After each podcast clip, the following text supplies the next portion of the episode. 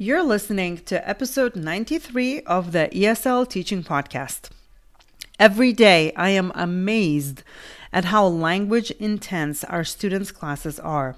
Instructions are given in lengthy paragraphs and posted in Google Classroom or any other platform your school uses. Students are required to show their reasoning in writing in complete sentences when responding to long and complex questions in all subjects. And while I am all for keeping the standards high, I do sometimes wonder what would happen if we gave students clearer, more targeted instructions on how to engage with a project or assignment. For example, by presenting them in a more visually appealing way and with less information per page, or anticipating that an English learner might need extra support with understanding and including a visual or an audio explanation. Students already know a lot of information that is taught in their classes. They understand a lot more than they can tell you. And the production piece, whether it is speaking or writing, is what trips them up. Since I live this every single day, I have found a way that works really well in helping my English learners access content and dissect those instructions and texts that seem to confuse everyone. In this episode, I will share with you two ways on how I use strategic questions to help students access the text, respond to open ended questions, and write paragraphs. I know this will be very helpful for not only EL teachers, but also content area teachers. So let's get to the episode.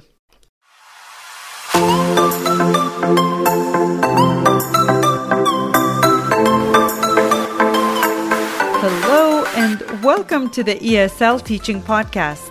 I'm your host, Yeva Groslis, otherwise known as Simply Yeva, and I am so thankful that you tuned in. I'm looking forward to sharing both my knowledge and experience on this podcast, as well as that of my fellow teachers. Hello, hello, everyone. I want to start with a little personal story. So, if you listen to this podcast regularly, you may know that I have been on a French language learning kick. And uh, French had never been on my languages to learn list until this past year when our school hosted a French exchange. And then myself and two other teachers chaperoned a language exchange trip of students, uh, for students to France. And the experience was so profound for me, and the desire to know more and to learn more was so deep and unstoppable that I decided I want to learn French to see what it's all about. So I downloaded the app Babbel and started learning. Well, here are my takeaways so far. French language is really hard. If we complain about English, let's try learning French. Uh, it puts things in perspective right away. Language acquisition theory is quite spot on so far. With daily repetition, exposing myself to movies in French on Netflix, I am only able to respond with one word or short phrase answers, with a huge pause b- because retrieval time is also longer. Whenever my French teacher friend asks me something, I still freeze up what the proper response is to ça va, which is how are you? Listening and reading, however, are a little easier, especially with spelling and sentence structure supports that the app provides. So the supports are key, the visuals, the whatever the app provides are super super helpful. I am able to recognize the words I learned in new context, which gives me a boost of confidence that I am in fact learning French. That said, I have a very long way to go. Why am I telling you this? Our English learners are going through the same process every single day. They have much more input than I do, which is very, very helpful. Nonetheless, the process is slow, and the amount of work they have to do that was designed only with native speakers in mind is mind blowing. As EL teachers, we know that there are varying proficiency levels of language. Each of those include four language domains listening, reading, speaking, and writing. All students develop receptive skills, such as listening and reading, faster than the productive skills, like speaking and writing. And producing spoken and written language in English is one of the most challenging and stressful skills. So, naturally, whenever there is an assignment that requires the students to produce something, speak or write, based on the information they have learned in English, it is as if they freeze up. Questions arise. What is the assignment asking me to do? What do the words in the assignment even mean? I know what I want to say. I have no idea how to put it into words in English. Now, in my experience, the assignments are typically not adapted for different language proficiencies and are simply posted as they are for all students. If you have heard me talk on this podcast before and on social media, you know that I firmly believe that all teachers are teachers of language. You just need to have the tools to be able to live it out. And one of my professional goals is to be able to work with content area teachers and help them see how the lessons and subsequent assignments can easily be adapted to reach multilingual learners. That is exactly what I share with teachers when they book my free call, Leading ELs to Success Without Overwhelm. Now, let's get back to the topic at hand. Let's start with the two types of questions. And first, let's talk about the strategy that has come in really handy for me, and I hope uh, that you can share it with your content teachers. We know that questioning techniques are effective when done strategically. When we ask English learners the question, Do you understand? we will almost certainly get the answer yes every single time. This question is too broad, even though as teachers, that is exactly what we want to know. Do you understand? One of the ways to ensure your multilingual learners understand what you're teaching them is the to use concept checking questions. These are simple questions that allow us to elicit student comprehension. For example, in my EL teaching world, I might have a lesson on sentence structure, that is the word order that we use in English. This means that I might go over the simple parts of the sentence, punctuation, placement of nouns, verbs, adjectives, and adverbs. If at the end of a class I asked my students to tell me if they understood, of course they would all say yes. They just want to keep moving forward. Um, but my goal is for them to show me that they understood. So I might ask them, can you make a sentence? These are the words, okay? And, or here is a sentence. Uh, can you spot the mistakes? These might look like simple questions, but they're absolutely necessary for EL students to be able to move into the higher level thinking realms in English.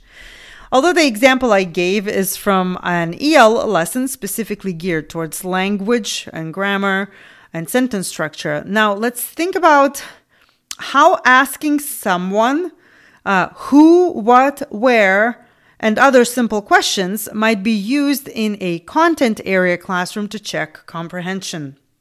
So, here are a few tips on how you can create those questions. Number one, Plan them in advance. Look at your lesson and jot down a few questions that will help you elicit student comprehension.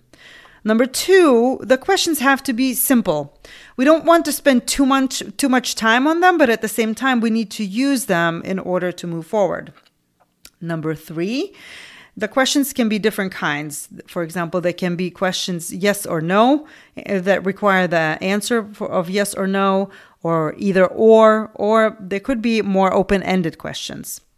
Number four, vocabulary is key. Make sure that you use the words that are familiar to multi- your multilingual learners, or if you see confusion, provide explanations. And five, of course, there's a golden rule of teaching ELs use visuals, realia, writing on the board, whatever that will help to bring those questions alive. Uh, that way, the question checking technique will be much more meaningful. The second way to use questions is the text dependent questions. Many of our ELs are required to answer questions, write, or speak about prompts based on a text that they read in class. Many times, the text presented in regular classrooms is unaltered, which means it is likely way above our students' comprehension level. As we're talking mostly about understanding here, it is important to remember that if a student doesn't understand completely, they're not going to be able to perform higher level tasks, such as explaining something or applying their knowledge. Now, let's take a look at an assignment and why it is important to scaffold for ELs. I frequently give examples from history and literature classes, and most notably about ancient Rome, maybe because my students need a lot of help with this topic, and probably because I really find it interesting personally. So, it's also kind of like easy for me to show you or so that you can imagine even if you're listening in the car and you can't see this will be very clear. So let's say first the students have to read an article about eight reasons why rome fell from history.com uh, then they have to rank the top three reasons for the fall of rome which they consider to be most important. And finally they have to follow the prompt Write a mini essay answering the question What were the primary reasons for the fall of Rome? Now, answering a conceptual question like this can be seriously challenging for our English learners. I find that the very word essay is intimidating to them, not to mention unfamiliar vocabulary, as well as other text parts that might be unclear. But speaking about scaffolding, this is why it is important to use strategic choice and placement of text dependent questions.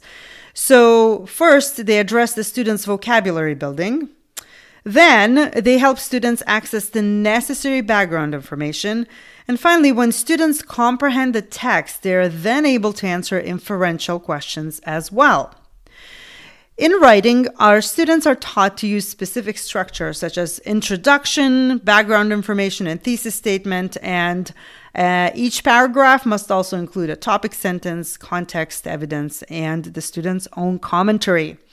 Every single time we go over again and again what a paragraph structure is and how the essay is the same and different as a paragraph.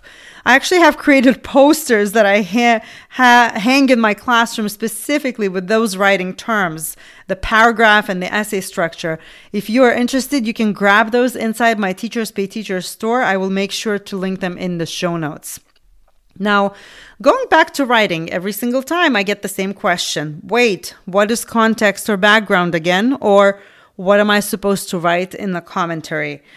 The discomfort in the classroom is almost palpable. So, since this is quite a complex task, it has almost like three steps, and it might take several lessons. It can be broken down into three parts. So, naturally, the first step is to read the text.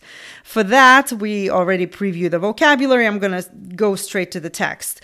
And the text that I'm sharing here, The Eight Reasons for the Fall of Rome, is way above my level two's comprehension in English. So, what you can do and what I do is I take it and put it into Diffit, which is an AI platform that helps adjust the reading level for your students, as well as it can help you come up with key vocabulary and questions for students. In my case, I only use it for text level adjustment, and I still have to kind of like read and tweak, but it has been a very, very helpful tool.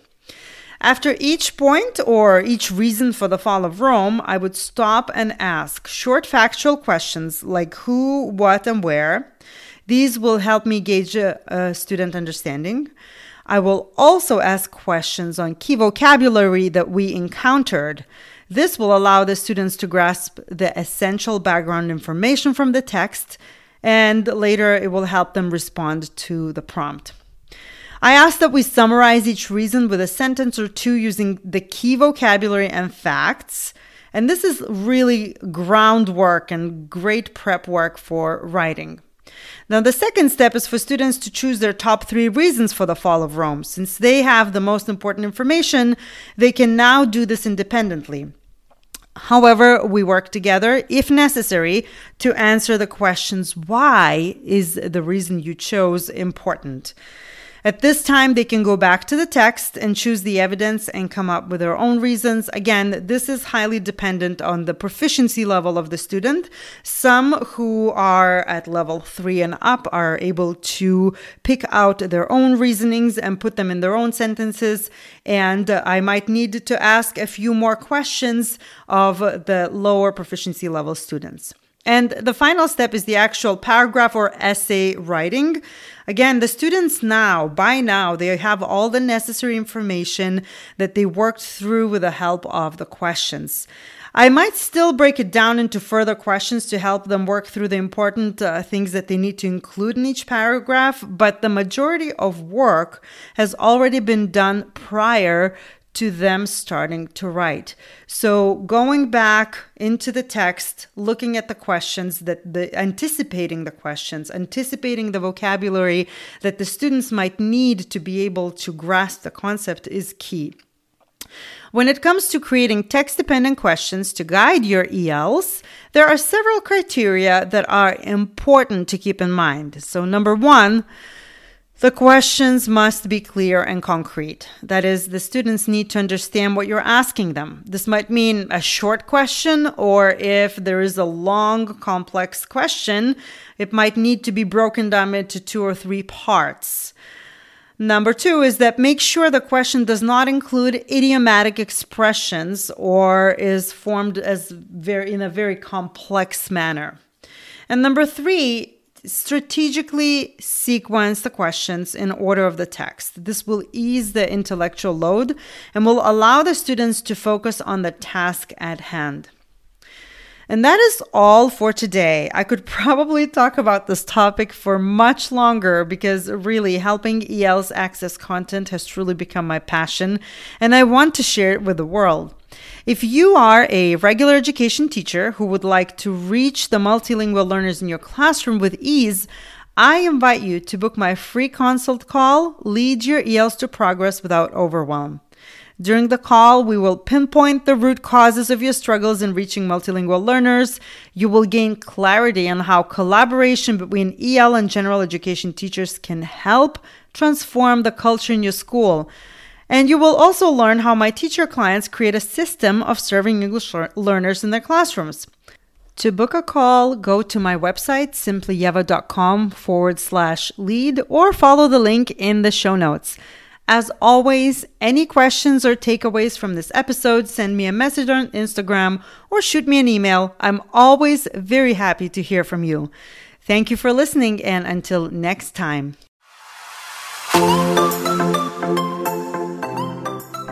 Thank you for tuning in to today's episode. If you loved what you heard today, be sure to do two things. First, make sure to subscribe to the ESL Teaching Podcast so you don't miss an episode. And second, leave a positive review wherever you listen on iTunes, Spotify, or any other platform. Positive reviews will improve the chances of this podcast to be discovered in the feed and help our fellow ESL ELL teachers. And of course, there's a third thing. If you aren't following me on social media yet, come join me on Instagram at SimplyYevaESL, Facebook, Simply Yeva, or connect with me on my website, simplyyeva.com. Thanks again, and until next time.